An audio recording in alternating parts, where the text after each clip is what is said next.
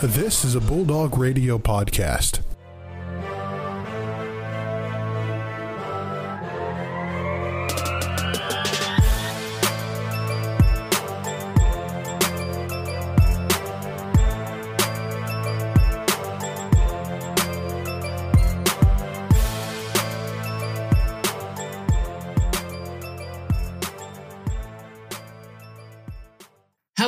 Everybody. Brandon Worth here from the Most Valuable Sports Podcast. Thank you guys so much for tuning into our live show series covering the Last Dance documentary, both our Twitch live show viewers and the podcast peeps like you. During this episode, we did realize we had some technical difficulties during the download with a few of our microphones and even the broadcast network malfunctioning. So we have decided to adjust this episode to help you guys understand the show until everything is restored later on in the show. We do apologize for this situation. We hope this does not happen again, but we hope that this at least helps you guys understand this podcast. Thank you guys for understanding and enjoy the show. We open with the guys talking about their Memorial Day weekend. It's been good, man. Just hanging with family. Dad barbecued. Over here, it's pretty nice. Uh, can't complain. It's about 80 degrees. It's been 80 to 85 all day. It's been great, and a happy Memorial Day to all pretty chill over here. The way ate outside for the first time this year, so that was that was pretty nice. Um, it's been it's been all right. A pretty good Memorial Day weekend. The weather right now, I, it's like sunny and seventy three out right now. It's like beautiful. So I, I feel bad for you, Barrett, being up in the storm right now. yeah. With our first last dance related topic, the guys talk about Kobe and MJ, their comparison, and even how they played each other in the 98 All Star game. It was great. Just um seeing it was obviously emotional seeing Kobe back. Barrett, as you know, he's my all time favorite player. So sucks, you know, what happened with him. But um honestly, it was just great just like watching the All Star game and Jordan. This is like honestly kind of like the perfect like fairy tale for a last dance, winning the All Star MVP. And I love just like the competitiveness at the beginning of the locker room when he's talking to Reggie Miller and Tim Hardaway uh, about like the little Laker boy they were calling uh, Kobe. I thought that was kind of funny. He, and he was talking about he's going to make it a one-on-one game, and Kobe was going at him. And Kobe, uh, the thing I really loved about it, he really got a lot of his you know game from Michael Jordan, just like learning how to you know go about things, you know, a way to push people. And it was a it was a back and forth game, and Jordan was able to get the um, MVP, which was very cool. And Kobe could have won the MVP. A lot of people don't know. George Karl kept him out the fourth quarter, which to me was kind of BS, but you know they're trying to give it to Jordan. But it was cool. I thought it was really cool to kind of see that point was kind of the passing of the crown between Michael Jordan and Kobe to see who's going to be the new the face of the NBA, and I just thought that was really cool to see. Yeah, absolutely. And the thing like Kobe said in the interview when he was interviewed that really stuck out to me is like without M- without MJ, without looking up to him, the five rings you can pretty much just they're they're gone. I, that's he was the main guy that really took Kobe under his wing and really taught him how to play the game of basketball, not just like in a, a setting where they're physically both together, but Kobe just watching him throughout the league in his younger career, watching MJ do all of his great things, winning championships. It was just a really cool thing that these two are brought together because, in my mind, and I think a lot of other people in the sports world agree with this, is that those two are some of the most di- or similar players that, as far as gameplay, playmaking, those guys are really, really similar. And that's why it's really hard to compare them sometimes because they were just so similar to each other. There really wasn't that many advantages that either could have on each other besides accolades, which I mean, it's also different eras as well. But definitely a great piece adding Kobe in there. And obviously it's been a it's been a rough time since he's now passed, but it's still great to remember those two that actually got a chance to play each other, which was really cool. Yeah, definitely. And Barrett, I agree with that because I think one of the main reasons Jordan was willing to help Kobe, he felt Kobe was cut from the same cloth as him, just like competitiveness, not like they know how to intimidate people. So when he saw that and using some of his moves against him and just being able like to see the flashes of him being the face of the league, and Jordan knew it even when they played each other um earlier in December before the um All Star game. He told him like he was the future of the league, and he this is coming at a time when guys weren't coming straight out of high school. Kobe did, and um, you know, Jordan was trying to do the best he can, knowing knowing he's on his way out, and Kobe was the future. So that was very cool of Jordan. That brotherhood lasted throughout Kobe's entire career. And one thing I want to add, because I know Bear, I'm about to get back to you guys, and most people would agree, Kobe was kind of our Michael Jordan of our generation growing up. From anyone 18 to 25, Kobe was kind of like, and obviously LeBron too.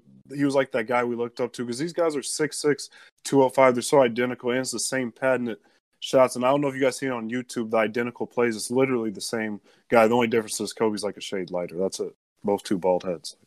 You know. Next, the guys talk about the influence of the Jordan brand and how Jordan could have definitely signed with a different sneaker brand. Definitely, and that, that's a good point. And when they play um the game at the Garden, he had a great game. Obviously, another MJ type game, forty-two points, going crazy on John Starks. He was telling Spike Lee to come out on the court of Garden because they couldn't stop him about those shoes. You know, shoes that people still wear nowadays. He said they were very uncomfortable. He said his feet were bleeding at the end of the game. He, he just said he couldn't. Uh, the only reason why he didn't take them off at halftime, he said, um, you know, he was having a great game, but by the end of the game, it was soaked in blood. So, but to go back to '84, yeah, it's crazy that he considered Converse and Adidas. Like Converse, you know, is a shoe like like we were talking about Bear. Like you just walk around, not basketball. Like you're trying to hurt your ankle.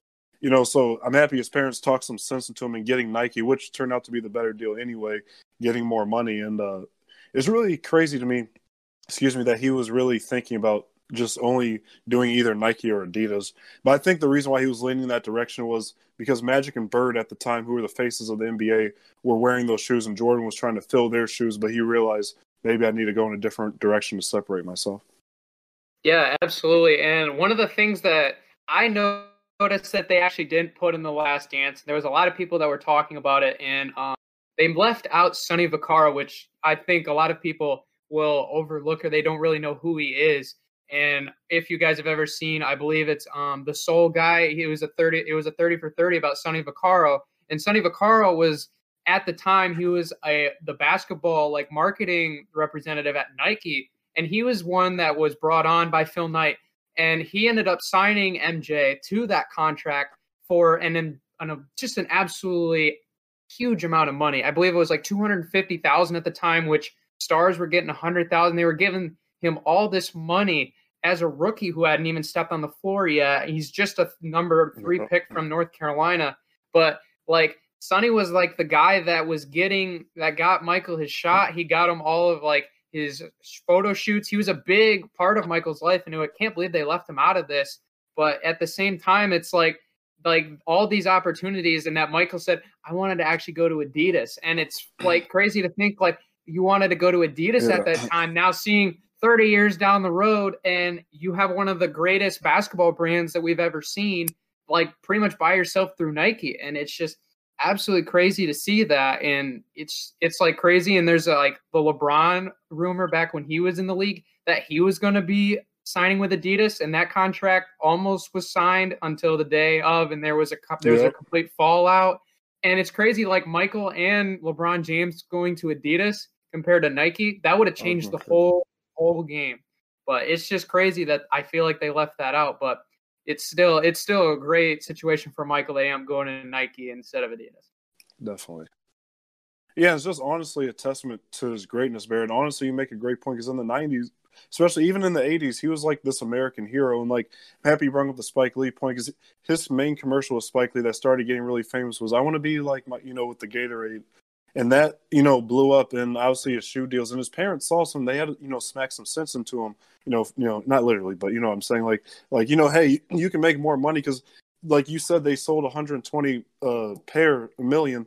They weren't even expecting to i believe to get even like 75 and you know the fact that they just went over what they wanted you know it was just really really uh great. And jordan that's honestly a testament to the goat conversation that his shoes are still high sellers even today, 22 years after the last dance. So it's just, I mean, the stuff he's been able to do off and on the court, you know, I mean, billionaire, genius.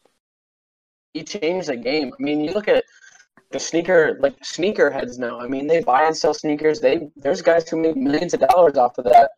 they, they make lifestyles living off kind of the way that the Jordan brand has changed the sneaker and stuff like that. And I know my personally myself, I am fortunate enough to have a pair of ones. I know Travis has a sick pair of fours that yep, I've always seen in the studio. Those are sick, and like just the thank fact you. that that that we might not be wearing these shoes if he would have went and stuck with his heart and went to Adidas if his mom didn't put him on that plane. And it's just crazy to see that and how he changed everything in advertising and sports is absolutely incredible. The fact like he's getting photo shoots as a rookie Like it's this that was something that was not even heard of. It was only all these guys like Magic and Larry, all these big name guys. Those are the only guys that even were thinking about these things. Not even some of them got to do it.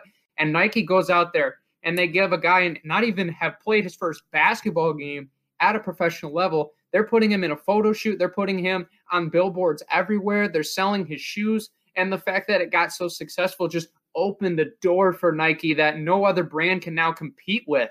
Like they're giving the young guy all that they could want. And now all these guys behind him going into the league, now they have an opportunity that they can now have their face on a shoe as a rookie. And that just is just crazy to think about.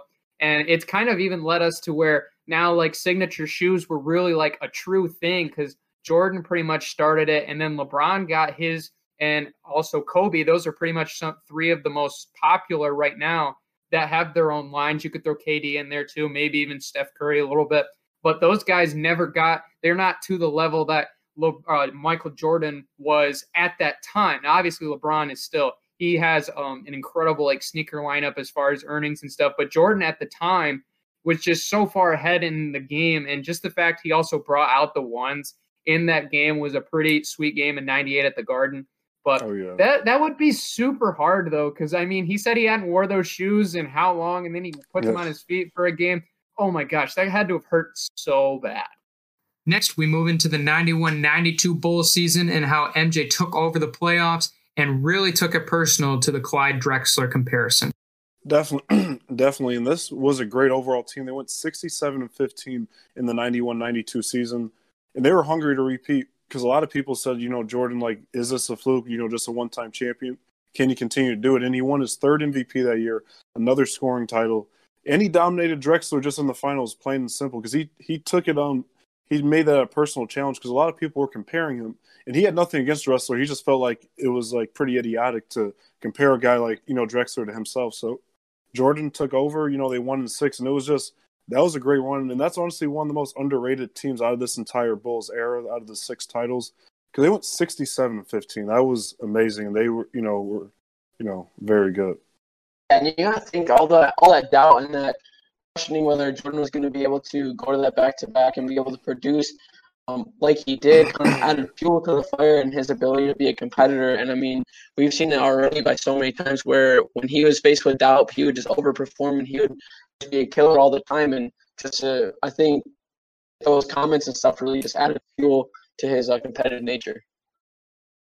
We learned one thing for sure from this documentary is if you give MJ a little bit of fire, that you're gonna pretty much be done. You're gonna have to try anything to extinguish it as possible, which we learned is pretty much not possible. MJ was just on a whole nother level, just even in the mental game, and even going back a little bit to Kobe. That's kind of where those guys really had that mentality, like Kobe had the Mamba mentality that he was going to, he could do anything that he could believe he would take it by himself to win games. And it's just Michael just had that, he had that mental game. And when they gave him the Clyde Drexler comparison, like you were just talking about, Travis, like he was like, no, me, Clyde, no, that we're, we're not on the same level. And he really just put that on himself and he just dominated that series that ends up leading to his second championship. And it's just one of those moments where you just kind of got to sit back and realize, yeah, we probably shouldn't trash talk this guy anymore or put anybody above him because he's just going to crush anybody in his way. Oh yeah, And this is a time where he was really at the top of the world because after winning the back-to-back championship, everyone knew it was Jordan's league. Like there, he's you know by far the best player. And the thing is, he's just such like a psycho competitor. He's just going to find any little thing. Like sometimes you don't even have to say anything. If you just look at him the wrong way, like give him like a weird eye, he's just to just score 45 just because. Or like even they've talked about the documentary, he would make up stories in his head to motivate himself just to um just have a mental edge. And it's just it just speaks to his competitive nature. And that team was just so great. Scottie, Horace Grant, you know, obviously Phil Jackson, B.J. Armstrong, John Paxson. I mean, that was one of the uh, most underrated teams, definitely of that um, era. Now the fun begins. The boys talk about the Olympic Dream Team of 92, why Isiah was left off of it, and who would have been the person he could have replaced. Yeah, and I agree with you, Barrett. Like, it's just, obviously, we're a little biased because we're Detroiters, but it just irritates me because there's no way in hell, excuse my language, that John Stockton is better than Isiah Thomas. There's just no like this is such a point. Like the fact Jordan obviously I love Michael Jordan. He's one of my favorites, but he was acting like kind of like a stuck up jealous girlfriend because you knew how great Isiah Thomas was. You know how he beat him three straight years in the playoffs. This is a guy who's 36 and 29 versus Jordan, the only Hall of Famer to have a winning record against Jordan while knocking him out three straight years in the playoffs. Isiah had the criteria what was needed to you know be on that team. He was kind of like a student who had like a 3.7 to a 4.0 with great ACT scores, but didn't get into university for some reason. Like he should have been on that team. Like Stockton, not taking nothing away from Stockton because he's all-time leader in assists and steals, great Hall of Famer. But there's no way. Like it's just no comparison. Isiah should have been on that team. And Magic, all of them know it, but Isiah, you're right, Barrett, did have beef with other guys because Magic, they were best friends, but they fell because Isiah made a comment kind of insinuating he was gay, and Magic kind of, you know, took that. I mean, yeah, you know, exactly. And literally, literally, an interview later in the episode, he goes, "No Isiah Thomas question." So, like, we know what it's about. You, you literally told Rod, Rod Thorn who's all playing. He asked you, "Do you want to play?" And you didn't answer. You just went around the question, and said, "Who's all playing?" Like, so. We, And I'm not. I understand Jordan at the time is the face of the NBA, the best player. He's only 29. He's just in his prime. So obviously, whoever Jordan wants, they're going to go with that. But we all know Isiah Thomas, one of the top three point guards in uh, league history. There's no way he obviously he should have been on that team. Come on, you guys can. Uh, yeah, yeah. I mean, you guys, you guys knocked it on the head. You're just saying, you guys knocked it on the head. Like, I, all, every, oh, I was, I'm, I'm I sorry. I was switching through my, I was looking through my notes and I was just like, well, they hit that, they hit that, they hit All right, that. I'm- sorry. I mean, I'm sorry. Oh no, No, no, I was- nothing to you guys. It's just like, well, I mean, these guys know what they're talking about. So just leave it to them, I guess. Yeah, it was. You guys nailed it. Like exactly what it was going down. It was always like there's always the rumors that MJ told him, yeah, don't put Isiah on the team and I'll come play or whatever. There's always gonna be those rumors. But you're absolutely right, Travis. Uh, Isiah Thomas, who I do have on the wall by my way, Oh, yeah, by the way, I see it. he is he was a fantastic player and obviously we get it the chemistry was probably a little bit of an issue and chuck daly being the coach obviously that can that would have i felt like it definitely would have helped a little bit. He would have been able to control isiah a little bit more but i mean the fact is is like you look at the roster it was just such an amazing roster that you knew that somebody had to be left off. There's always the snubs in the all-star league nowadays and the dream team. There's always somebody that's going to be left off where you're just like man, should he would have made the team instead of this dude? And just going off the fact that, like, I believe in college at the time, Christian Laettner was actually on this roster, and mm-hmm. his NBA his NBA career didn't turn out too well. But Yes, it's just that's the Yeah. thing that irritates me. You have Christian Laettner. I understand they have to have a college guy. They could have went with Shaq too because he was just coming into the NBA. that is and true. to stop, that is like true. I, I just don't see because at the time, literally, Isiah Thomas was the best point guard in the league. Magic that 91-92 season had only played the All Star game because obviously we know about his HIV, so he wasn't able like to play a full season.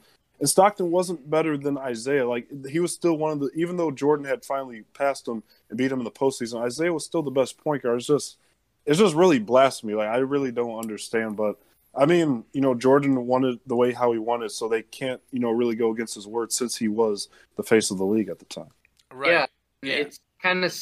Oh, sorry. No, go ahead. it's No, go ahead. it's kind of it's kind of crazy that like I mean John Stockton was obviously he has the assist record. He was that classic point guard that was kind of the role player on offense. He made stuff happen. He would score now and then. He'd get the ball where it needed to be. But it just seemed like Isiah had that that playmaking ability. He had that defensive uh, caliber play that we saw from a lot of other guys on the team. Obviously, like MJ.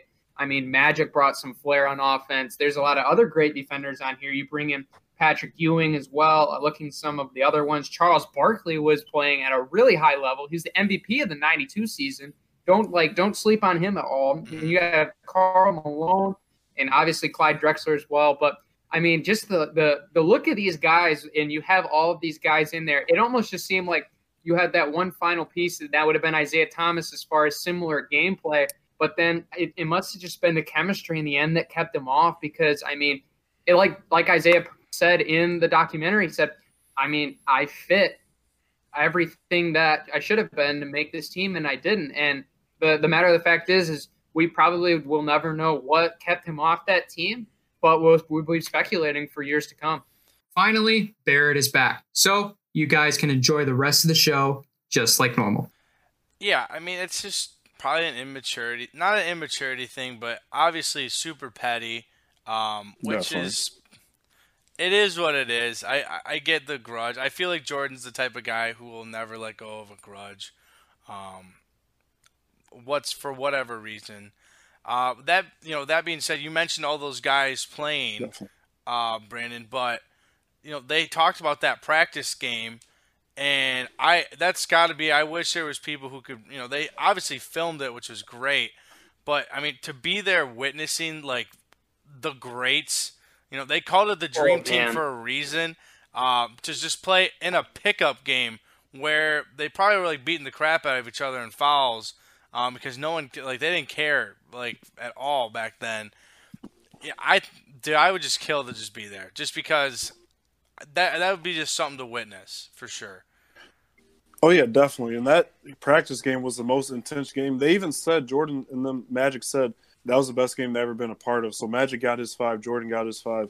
Magic, I think he said they were up by like eight or something. He just started talking junk to Jordan. He even Mhm. said, "All right, that was a mistake." Then Jordan, he said Scottie even said he got a look in his eye. It was basically like, "All right, just give him the ball and everybody just get Yep. the hell out the way." Like we know, and Jordan like took over the game, and it was very good back and forth. And at the end of the um, game, Jordan's team won, and you know he started like letting them know in Jordan fashion. And yeah, I wish like there was like more technology back then just to watch and just to hear more what they were saying. But, man, hmm It's like Yeah, I mean, yeah. it's like to jump up a few episodes, but it's like when Jordan had that uh those pickup games with all those young guys when he was filming Space Jam and stuff like that. I mean, it's just these high caliber players that just only see them on TV, but to see them behind the scenes playing those pickup games with rules and stuff like that is just really cool.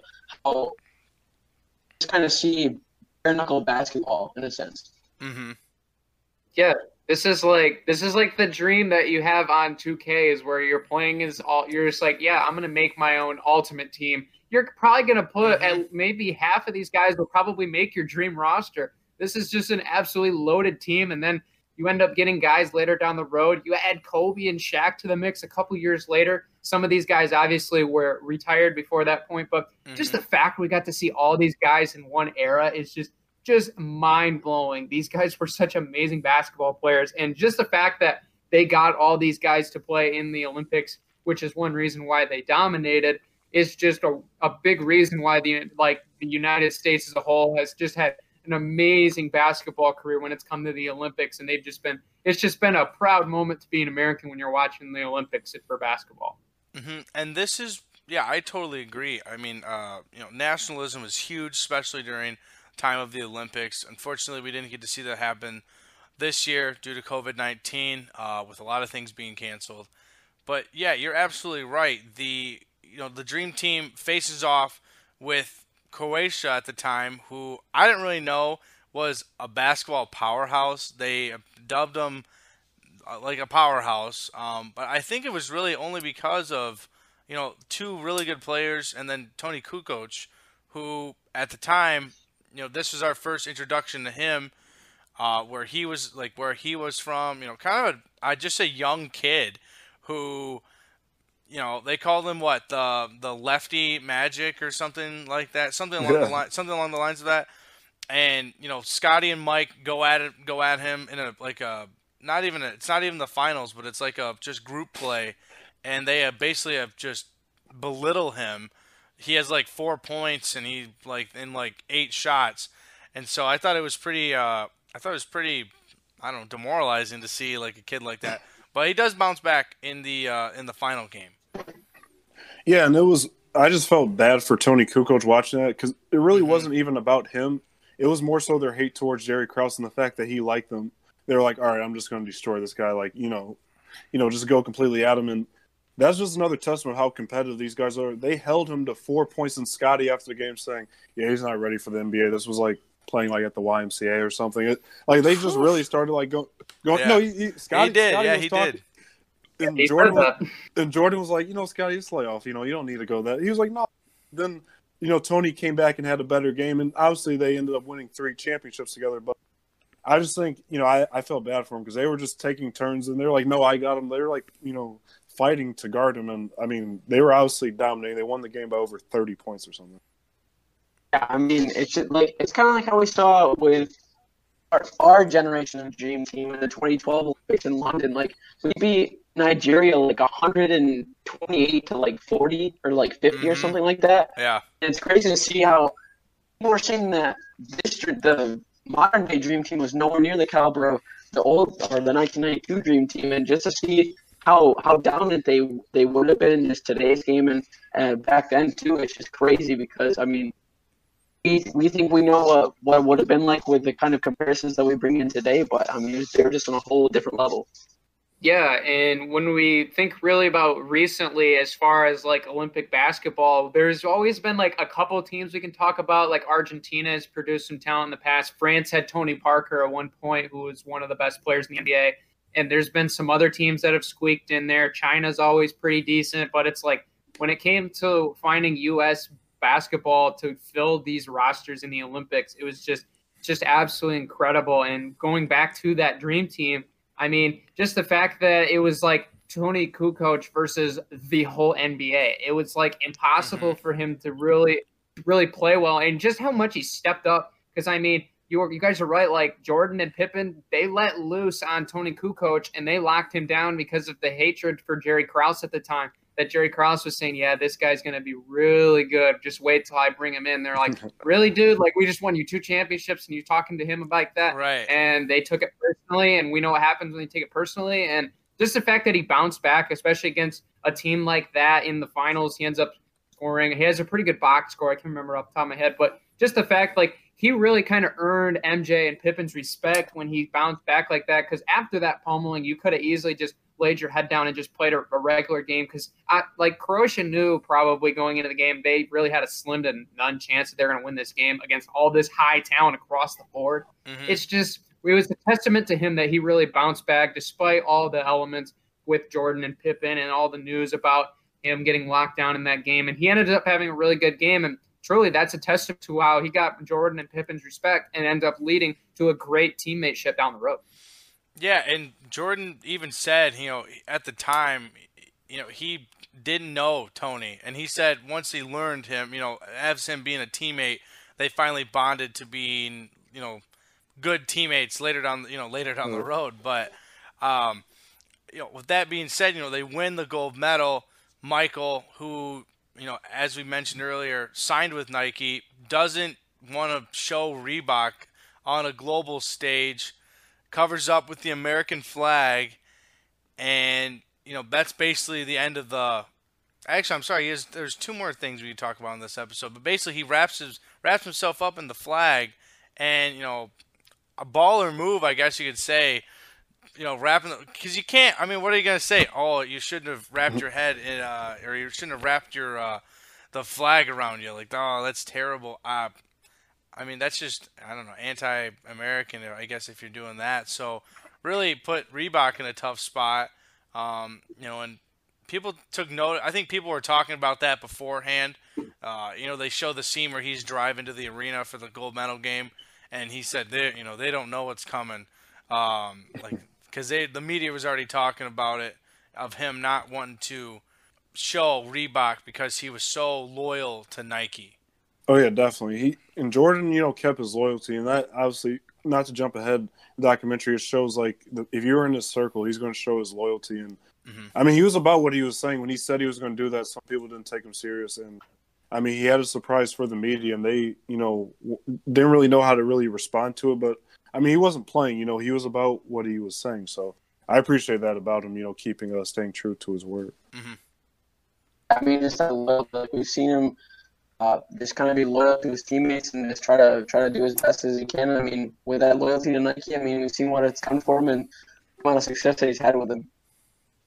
Yeah, and like when we watched the Olympics, the, like as of recently, I mean, I've watched them a lot for track and field, being a track and field athlete. Once you win the race, you grab the flag. That's what you do. That's that's Mhm. how you show your nationality. Like, yeah, we've did it. We've won together. But it's just one of those times where you see a lot of like that personal branding now, like especially in the NBA, where now NBA is globally went towards Nike and uniforms are Nike and you're you're supposed to wear Nike gear and you see a lot of other guys like James Harden is signed for Adidas and Steph Curry signed for Under Armour. These guys they're folding the logo on their socks. And they're they're covering up the emblem on their jerseys. It's just one of those moves where it's kind of a, like some people will perceive as selfish because it's like really you're going to be personally branding yourself right now in this game. But at the same time it's like yeah it's you're exactly right travis. He was showing loyalty to his brand. He was keeping his word and he was doing what he wanted to do. Now obviously it looked a lot worse because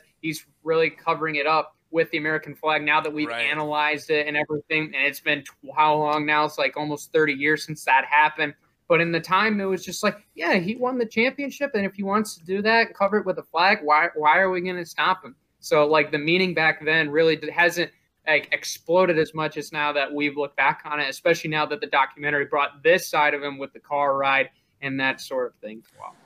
I think it was totally. I think it was totally fine what he did. I understand why he did it. I understand why people are upset. But I guess if you know Reebok's getting, you know, he wasn't the like if all the athletes covered up their uh their Reebok emblem, yeah, I'd be kind of upset. But if it was just Michael Jordan, I mean, yeah, Michael Jordan was like the big shot at the time. But I, I think you know.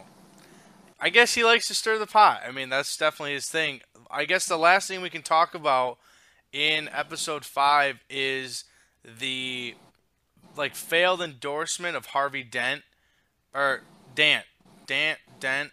Someone check Yeah, I on think that.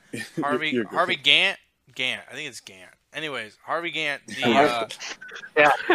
yeah. Harvey Gantt, and Yeah, he's you got it. know he he didn't want to give a you know at the time he was like the first African American like senator and like, who was going to run in North Carolina, and people are expecting him to endorse him, um, just through culture and stuff, and he didn't. And he you know the quote goes, uh, "Well, Republicans buy sneakers too," and I think the one of the writers on the the show basically explained, you know, this is probably one of his most controversial things.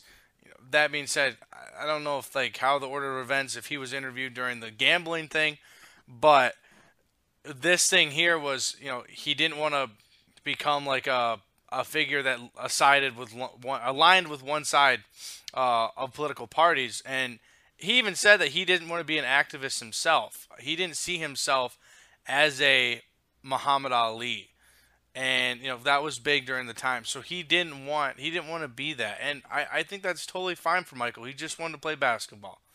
honestly, Barrett, you make a great point, and I actually agree. I think even Jordan even said he's not an activist; he's just a basketball player. He wasn't really into politics, and he even made a statement saying, "I'm not going to talk about something I don't know nothing about because I'm going to look like an idiot." hmm You know, if Bear, if MJ would have endorsed him, probably the guy would have won. How big MJ was, but at the same time, Jordan's just the definition of someone, regardless of what profession you are, a doctor, teacher, or dentist. He's just focusing on just that craft and becoming the best he could possibly be at that, and nothing else. He wasn't worried about you know outside fame, and you know he appreciates guys like Muhammad Ali and diff- even LeBron James doing different stuff outside.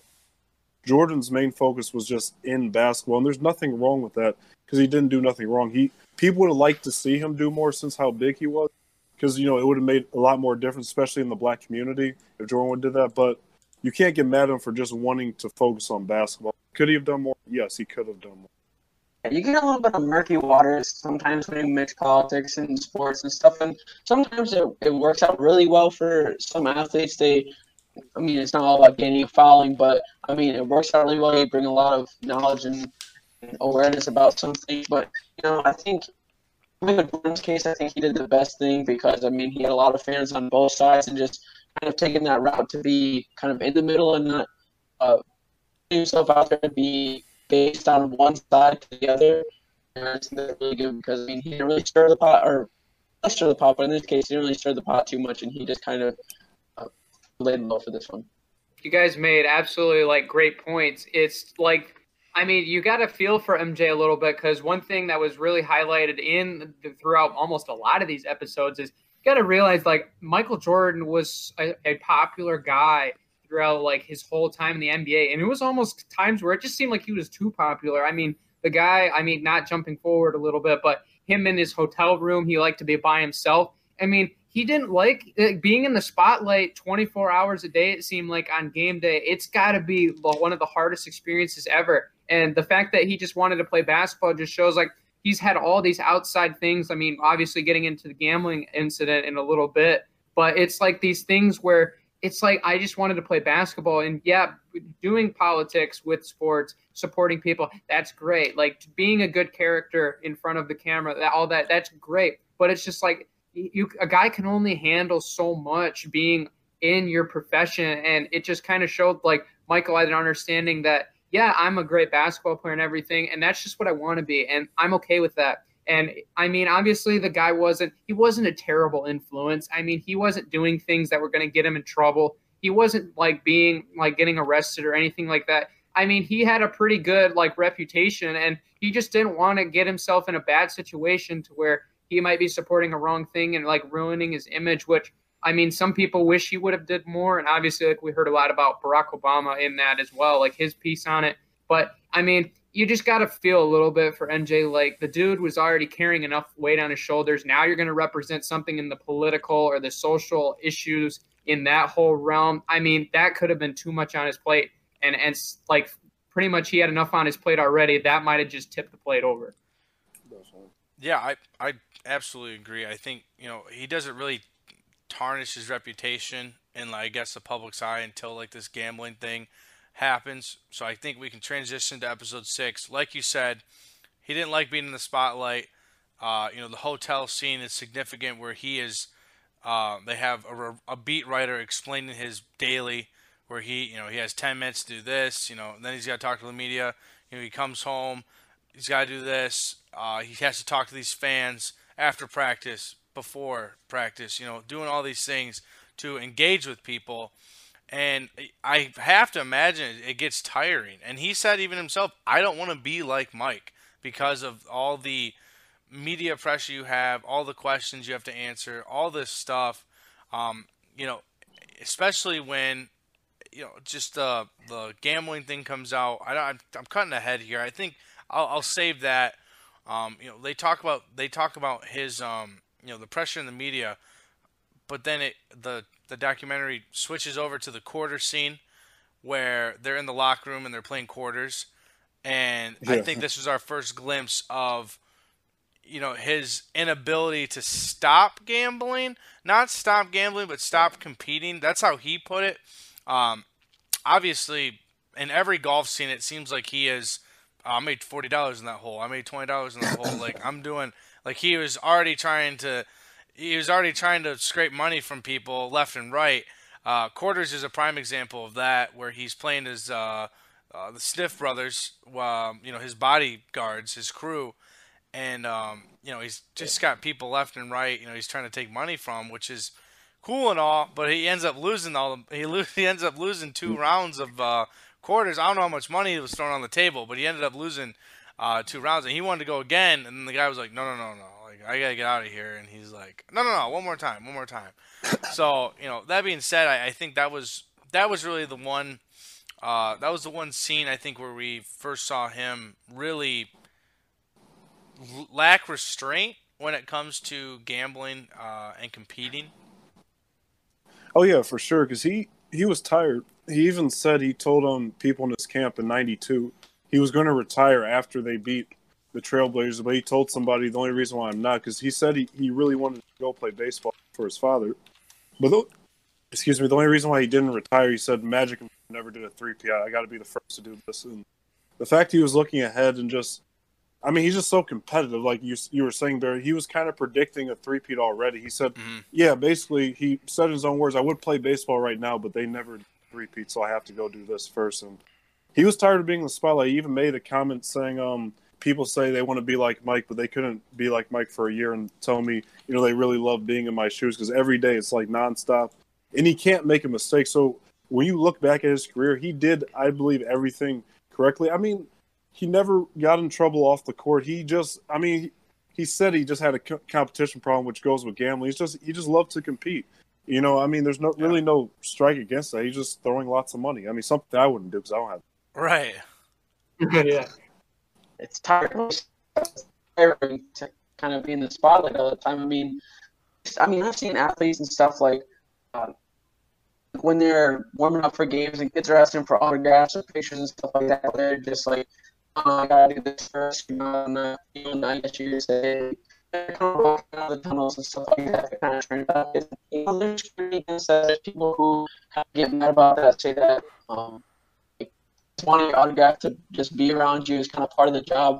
I mean, when you have that all the time, especially for Michael Jordan being the high-profile athlete that he was, I mean, to have that 24/7 for however many years he was in the league, just to have that happen, just uh, it's, it's obviously tiring because sometimes you just want to be by yourself, but there's times where you think you're by yourself, but there's still people that are right around the corner.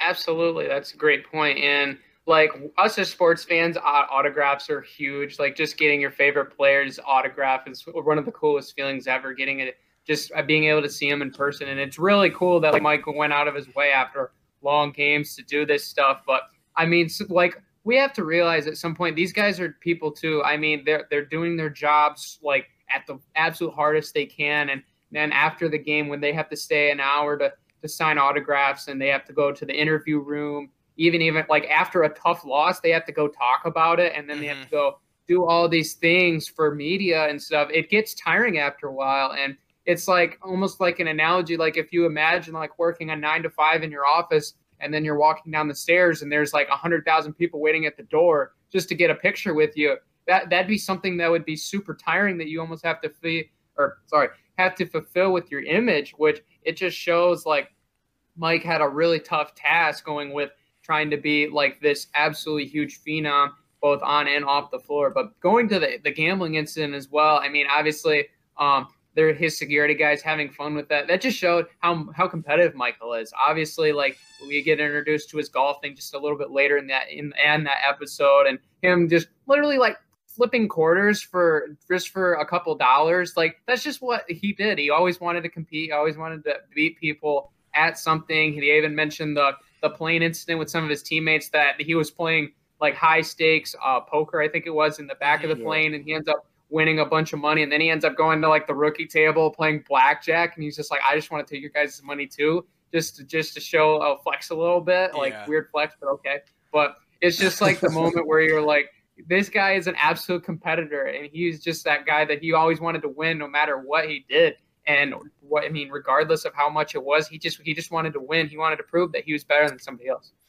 Yeah, and they go through that whole scene, those that whole little section of the documentary of him, you know, you, like you mentioned, the cards on the plane, and then they transition to, um, you know, they talk about the book Jordan Rules, which was written by you know Chicago's Tribune's beat writer at the time for the Bulls, uh, Sam Smith, and he, I think Sam Smith is heavily featured in this. Um, in he this, is. in this, yeah, he is. No, like he is for a reason um, I was gonna say like he is featured because I think he was so close to the team behind the scenes. Um, I don't really think Horace Grant was the guy who really leaked it all. I know. Uh, I think it was B.J. Armstrong was like, no, there was other people for sure, and I don't even know if Horace is really the guy who did it. Because um, if you look at when the book came out, Horace was on his way out like that year. And so I don't know if it was because Jerry Krause was like, I'm I, like my theory is I think Jerry Krause is the one who leaked it because you know Jerry Krause is has the ability to able to dish out Grant, um, mm-hmm. Horace Grant to Orlando, and like that's kind of your co- I think that's your cover there that he's able to you know then Jerry Krause is able to leak all this information. You know he talks about him going to Phil Jackson, marking out the 20 things in the book and then he's asking Phil, "Well, who could have said this?" I I, I got a feeling I think it was Jerry Krause who said it all along, just trying to play play coy um, during the whole controversy. That's a good point, Barrett, but I sadly disagree. I, I think it was some players on the team. I do think I know Horace said he didn't, but I do think there was a few things behind it because there was this whole story on Undisputed. They were talking about um basically Jordan wouldn't allow certain guys, I guess, to eat or Horace Grant if they like played bad after a game. Was I thought that was like ridiculous. You should never let tell. Yeah, I've man. seen. Yeah, I've seen that story. I, I yeah, I don't, it's yeah, weird. Yeah, I was. I was like, I don't believe that's true because Horace Grant denied it because he said he would have fought my like most people would sense would because you can't tell me I can't eat just because you think. You're not giving me a check, but to get to the point, um, I do think there were some things his teammates didn't like because they did say he was yelling you know, trying to push them to be to get. He always said to get to his level, but in reality, guys aren't as talented as you, Mike. Like Steve Kerr is not going to windmill. You know what I'm saying? Jeff Buechler's not going to, you know, hit, you know, all these guys. So Jordan, you know, had to realize that like maybe I can push them to a point where they can reach their potential, even though they're not like where I am at. Right. You know, and um, I mean, people are going to talk about his leadership tactics. You know, sometimes I do think he did go a little bit too far, like some of his teammates said. But at the end of the day, they do respect him because they won. And um, Sam Smith, I do believe Jordan was able to um kind of like rekindle that, like uh, they were able to fix it. But that definitely left you know something you know bad, like a bad taste in his mouth. Because honestly, at the time, it just seemed like they were just trying to find anything to break Jordan. Like they had just won champ back to back championships. You know, he never lost in the finals. He was winning MVP, scoring tells like, let's find something like to start controversy. That's what it felt. And you kind of hit on the tread or the head there, Travis, uh, with kind of Thank you. trying to figure out stuff to kind of mess with Jordan and shake him up and stuff. And I mean, talk about again, like what you said, Travis. I mean, you, like I said, you hit on the head, but uh, just him like trying to figure out what was going to be best for him and try to be a leader on that team, and him to realize that not everyone's going to be as good as him. That everyone has their own special skill sets that's going to let them be uh, reach their full potential and be able to get the Bulls to a championship caliber team. And I mean, it comes to that, and you realize that you can't really. Person Yeah, a skill and- set. Once you realize that, oh, sorry, Brandon. No, you're good. you realize that, I mean, that's kind of when a team goes from good to great. Yeah, I didn't mean to cut you off, Joe. I was just I thought you were done there for a second. No, I, but, I took like, a little bit too pause. You're good. No, you're good. But um, yeah, Barrett and Travis, you guys have like both of your opinions. I I have parts that I agree with as well. I don't really have a full stance on who's really right in this situation because I mean, Sam Smith is a, he's paid to report. That's what he that's what he's there for. Obviously, like Horace Grant was quoted as the guy. He was kind of the he was quoted as the snitch, just to like yeah, be, I think to he phrase set, it yeah, I way. think he was set up, dude.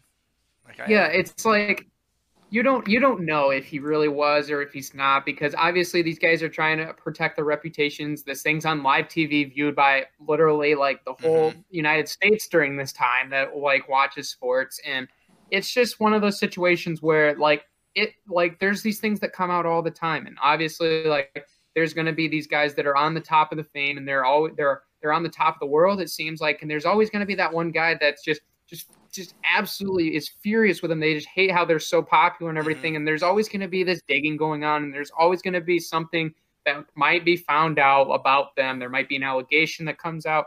There's just all the like there's some there's a lot of hateful people out there. But I mean, just the fact is, is like we have to respect that Sam Smith is doing his job, but at the same time, it's like mm-hmm. we got to make sure everything's right while we're reporting as well. I and I think he I think he was in the right. I don't think there was anything wrong. He actually makes like the comment of him saying, uh, well this is you know, this is something that's gonna bring the team together as opposed to division. And, you know, they get rid of Horace going after that season. You know, they obviously they go down and they win that championship, but I, I think that what he even said like he wasn't like scared. I mean, the newspaper told him to stay home for a week, which I thought was kind of weird. I understand, you know, on the scale that he wrote about, but for him to for him to not, he wasn't scared, like he was fearless. Now, obviously, he's, he was an older guy and he wasn't really if he was kind of a younger guy, I feel like he would probably, you know, listen to his superiors, but he kind of just was like, "No, I'm going to I'm to go write about the team I'm supposed to cover and that's that." So, I thought overall, I think the book really helped the team as opposed to hurting the team. Well, I mean, in a way, because you're right, they did win the championship, but I have to disagree. I do think it hurt the team because that was their worst record as far as winning championships out of the six. Because they went 57 and 25, which is obviously still a good record, but Mm-hmm. it still caused some friction. And even like we talk about the gambling, they were down 0-2 to the New York Knicks in the 93 finals because, you know, the gambling, all the attention. I do think the book kind of helped Michael's decision more to like saying like, I'm tired after this season. I'm going to retire and do something else. So, because they were just adding more, like I felt like unneeded controversy and just like trying to stir the pot in a way. So, I mean, it did bring some stuff, especially with Horace, like you said, leaving the next season in.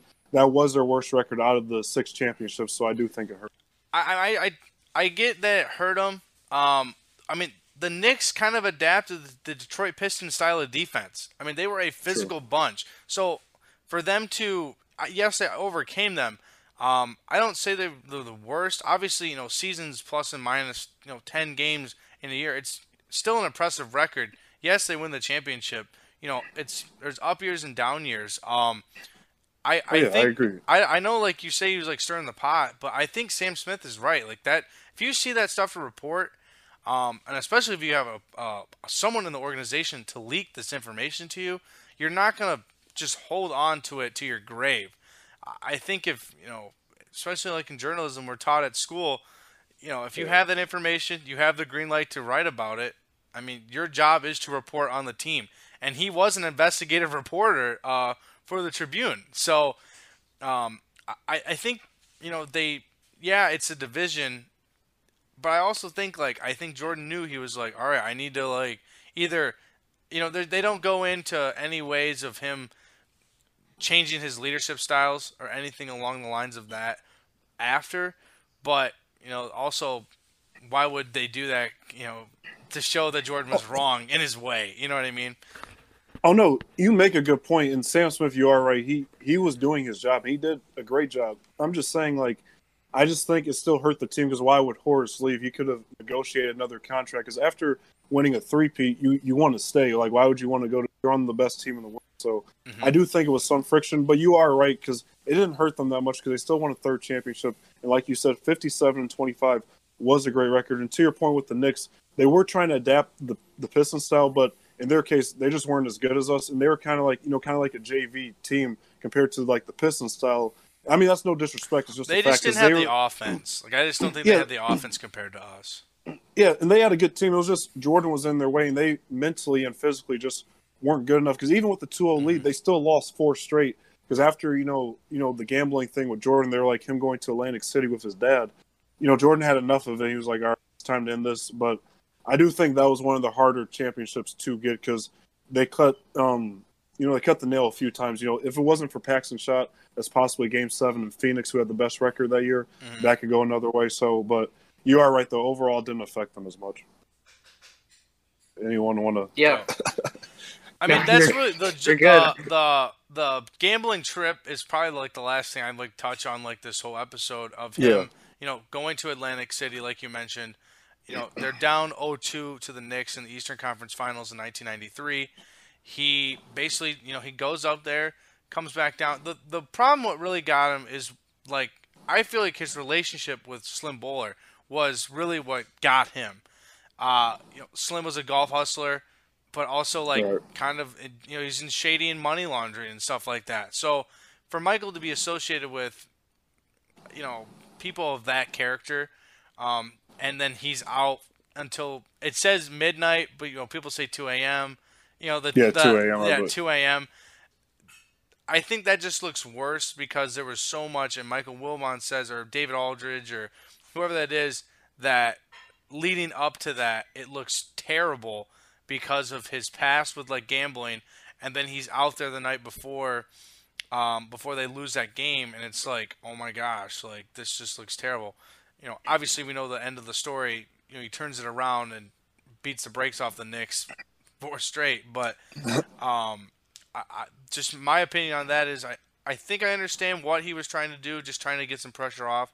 I think just maybe do it secretly. You know, obviously social media Oh, wasn't around at the time, but like you know maybe just laying low. Maybe not going to Atlantic City, but going to some other casino, you know, in the area. Uh, yeah, that'd be my my last advice on the show here. Oh no, you make a great point on that, Barrett. And honestly, I think in some like weird way, it was like a way to like motivate him to do better because they're down, Mhm. and he has a reason to like. He's thinking like, man, we're two games away from being done, and that I mean, it obviously helped. Like you said, you know, they won four straight, and he shouldn't have, you know, did it differently. But Jordan's also lucky with everything that went on back then. If there was social media, it could have been a lot worse. And Jordan, the pressure could have got to him even more because there's a simple tweet or a post on Instagram could have, you know, went like something else. So uh, Mhm. in a way, I think Jordan was lucky that there was no social media to his benefit. And Right. that's my last point for. Yeah, I mean, you guys said social media. I mean, to, to to go to Atlantic City, I mean, the big casino city and the big gambling kind of atmosphere and stuff like that. I mean, I feel like he was just trying to take the edge off a little bit with all the pressure that he was having. But I mean, you said, Bear. I mean, you find like a small scale casino or Right. something like that to kind Yeah, take the edge off. I mean, it, it gets to he, he probably wasn't trying to make a big old fuss about it, but I mean, it gets to the point where like, really, why would you go to Atlantic City? when You already have all this scrutiny about what's going on uh, behind the scenes in your life when you can just really of lay low and try to figure something else out that won't kind of stir the pot so much. And I mean, all he can do whatever he wants, but I mean, I, the one thing that I was kind of confused about that, which is why he kind of went to Atlantic City and just have went to somewhere else so that it wouldn't have caused so much controversy with that. like Jordan, this was kind of his hobby. Like he, this was something that he really did to like get his mind off of being Michael Jordan for a little bit. And obviously, like we have our own thoughts about it. I, I personally like. I don't know really why he decided to go to like the most popular casino at the time during this whole thing, and why he didn't go to a smaller casino. That's a great point, Joe. And like the fact is, is like really what was Michael thinking in that situation? We really don't know because obviously, like MJ is the only one that really kind of knew what he really wanted to do, and that was kind of like his getaway at that time. And I mean, after losing two games to New York, I mean, obviously New York, like you guys said it perfect on the nose. They were they were trying to be like Detroit. They were trying to get chippy. That's how they thought they could finally take down Michael, and it was they didn't have the firepower that the Bad Boys did. I'll say it up front. Like John Starks was good, and Patrick Ewing was a really good player as well, Yeah. but they didn't have the sur- they did Yeah. not have the surrounding pieces for sure, like the Bad Boys did with Joe Dumars, and then you got Bill Laimbeer as well. Those guys were just like the surrounding pieces to that Pistons team were much better than the Knicks had at the time. But like going back with Michael Jordan, like he ends up going back, and the the one thing we have to realize is like, yeah, he did end up going doing this at like after that game, and he ended up doing this, but in the end, the dude just took over and won the whole thing. Like we can still just remember that he like goes on that game, goes on an absolute tear, and then he ends up winning the finals. And just it's just kind of it's an unorthodox thing that you see. We don't see a lot of guys that were like in that high of moment doing like these sort of things. Like obviously this was the conference finals, and it's like, dude, this is the playoffs. Why are you going? Why are you going to go gambling after a Right. game or or before a game or whatever? It's like that's just not something we see normally, but it's just what that's kind of what Michael did. Like a lot of guys, like they'll go do something else. Maybe like watch a movie would have been a different one in his hotel room or something, like he did in college. But it's just one of those things he decided to do. And I mean, as much as media kind of just absolutely blew it up, and it was kind of crazy. Like like Jordan brought this kind of side of social or not not social media, but just like general sports media going on the uprise as sports are getting more popular, especially with this basketball era that everything was kind of blown up and it was just kind of like something that was like yeah i just i went to the casino a little bit last night and then obviously he's going to say a time and the guy the dude next to him's like yeah he was there for a little while longer. And then the reporter says a little while longer. And then 10 a.m turns into midnight turns into 2 a.m turns to 4 a.m and then everyone's talking to him about being up at 4 a.m it's like whoa whoa whoa dude i was in bed by 11.30 what are you guys talking about? Like Yeah. what is going on? It's just that relay just kind of really amplified the thing. But in the end, I mean, MJ won the ship, and that's really all that the, the, the guys asked from him. And oh, I mean, if he would have taken, he wouldn't have taken that trip to the casino, he might not have. He might have been more stressful, and that might not have happened. So in the end, as unorthodox as it was, it ended up helping, and they ended up winning. So what can Yeah. you really argue with that? I feel like if they if he wins Game Two of the Eastern Conference Finals, I feel like no one talks about this. I think Yeah. I Yeah, think absolutely. I think the reason people are all like always tired because he was out partying in Atlantic City, rightly so. I mean, if people know about it, then yeah, I would I would report it. So, well, that being said, episode five and six of the Last Dance, Mics and Takes, MVSP. Catch us on Thursday at are we doing eight or seven? Seven or eight? I believe, I believe seven. or- yeah, Thursday at seven. 7. Thank you for tuning in. You can listen to this audio file if you didn't catch us the whole time. We'll have the podcast uploaded on Spotify and Apple Podcast. Uh, thanks for tuning in, guys, and uh, we'll see you next time.